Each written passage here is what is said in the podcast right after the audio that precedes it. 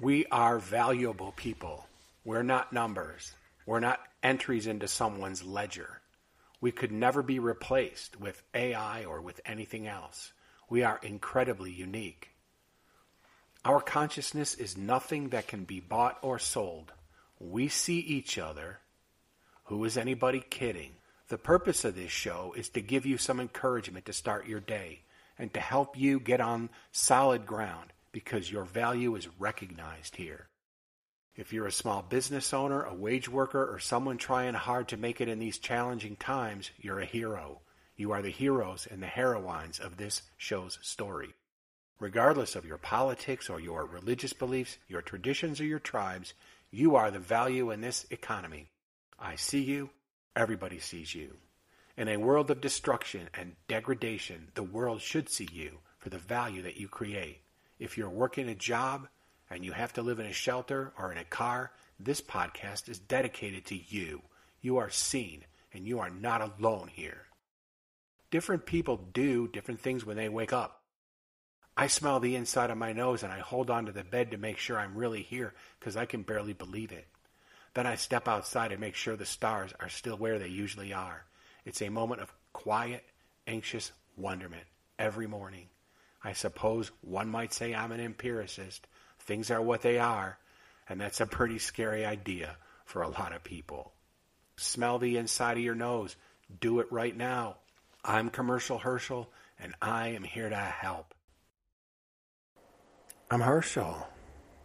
I'm so glad that you're here today. This is going to be a fun podcast, a more practically oriented podcast that's also conceptual simultaneously practical and conceptual at the same time. It's like about how you should know what you don't want. Like how knowing what you don't want is actually more important than knowing what you want. If you're in some kind of a negotiation or you're in some kind of a situation where there has to be agreements made or where you're in a business deal and you're you you both sides want to get this contract done so what do you not want to happen?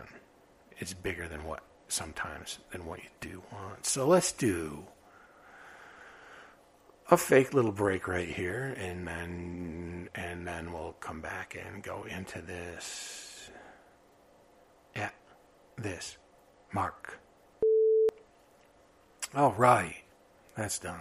Fantastic. So, good morning, good evening. It's the late night morning show. Smell the inside of your nose. Do it right now. Should it be the late night morning show or should it be the morning late night show?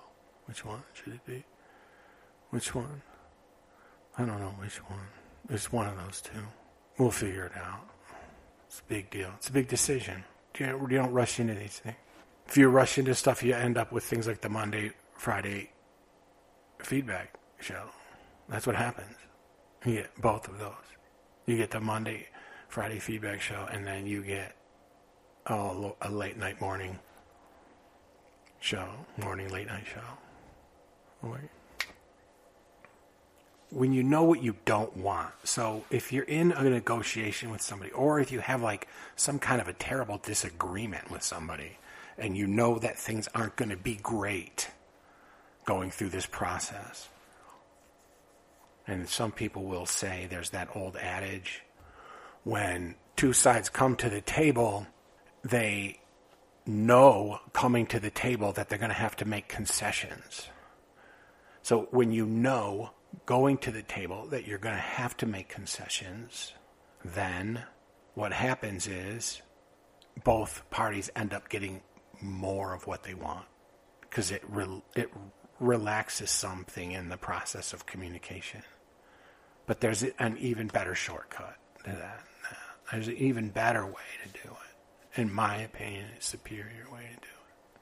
Just what I'm saying. I don't know. It's my opinion.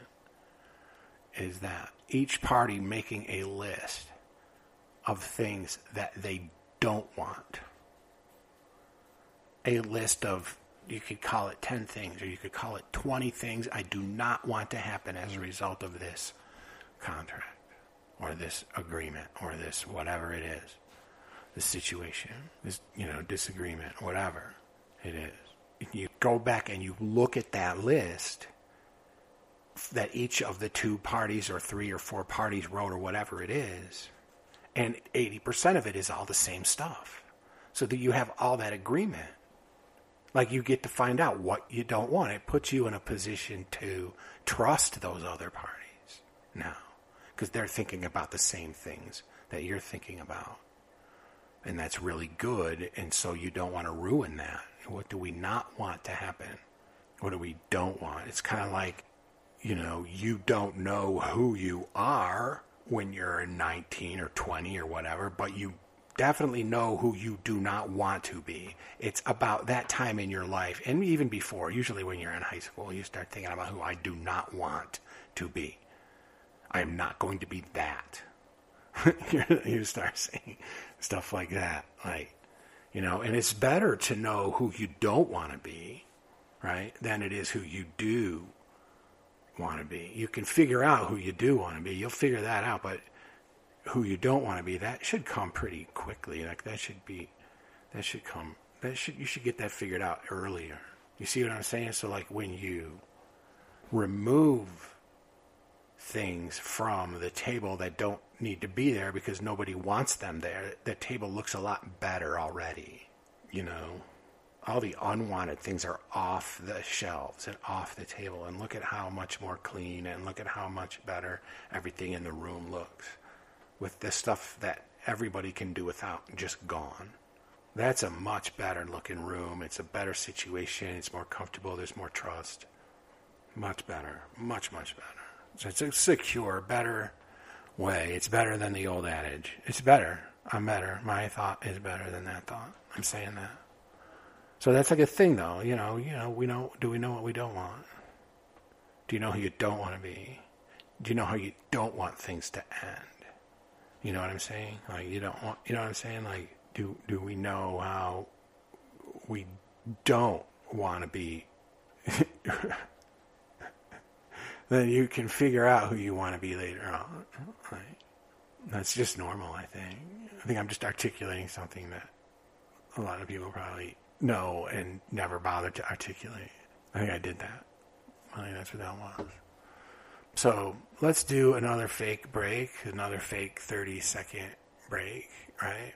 And then when we come back, I'll ask you the question for the day. All right, so the question of the day is going to start with a little story of what we don't want, right? I don't want, I don't want a beard. Like I can grow a beard, but it irritates me so much when it gets to a certain length. It, it's just maddening the itchiness of it, and it's kind of gnarly now because I have got white hair on my face, and my neck. and my face is frankly a lot more interesting when it has white hair on it, and my neck it's much more interesting, but it is annoying so I keep it shaved off. And I was thinking the other day, like, I wish I could just evolve this hair on my neck, like, out of my life. And I thought to myself, oh my gosh. So listen, you guys, this is the question for the day. Did I, by wishing I could evolve the hair off of my neck, was I wishing that I could be a girl? Don't start. Don't start. So let's do a really good send off today. This place where we live is not a joke. When I gaze at the stars at night, when I look out over the hills during the day, I'm consistently reminded that we live on a planet in space, wailing through the galaxy like a screaming rock. We are on such a small planet in such a tiny galaxy that no matter where we are in our galactic cycle, the universe of stars seem immovable. That's incredible. We're a moment, an instant in an infinite universe. We're an infinite in an instant universe. Because every event that has ever happened here and that will ever happen here happened simultaneously in the snap of a finger. The instances of existence are so close in proximity that the whole thing is a singular material event. It's essentially over already. It's hard to believe we're even experiencing it. I hope we can be here tomorrow to do it again, though. I do. I hope so. I do. There are people who would say that makes us insignificant. I strongly, very strongly disagree. The fact that we are so improbable is the very thing that makes us momentous. We are conscious beings who can observe ourselves. We are consciousness observing itself. You are each a refraction of light from a single source. You are the individual and the whole simultaneously. You're a masterful, mysterious, distinctive, and anomalous paradox, and I'd say that's rather a significant. In the context of the time that our galaxy is here and the infinitesimal millifraction of time that we each have, within that context, the reality of your consciousness and your power to observe and manipulate matter, to use space, the essence of your energy, planning, and time usage in this three dimensional plane, the influence of your refraction of the source is immeasurably exponential in the cosmic expanse because it expands as far as you're able to observe into the infinite universe because your observation affects it. That's superposition. You affect what you observe. You are rare. You're not only a body, you have radiance. You radiate. Your eyes can't see the frequency, but there's light. You are a luminescent jewel that can shine on yourself from within yourself. You are significant beyond the perception of anyone else. So shine on yourself while you shine on others. And what an honor that you shine on me for real now. Smell the inside of your nose. Do it.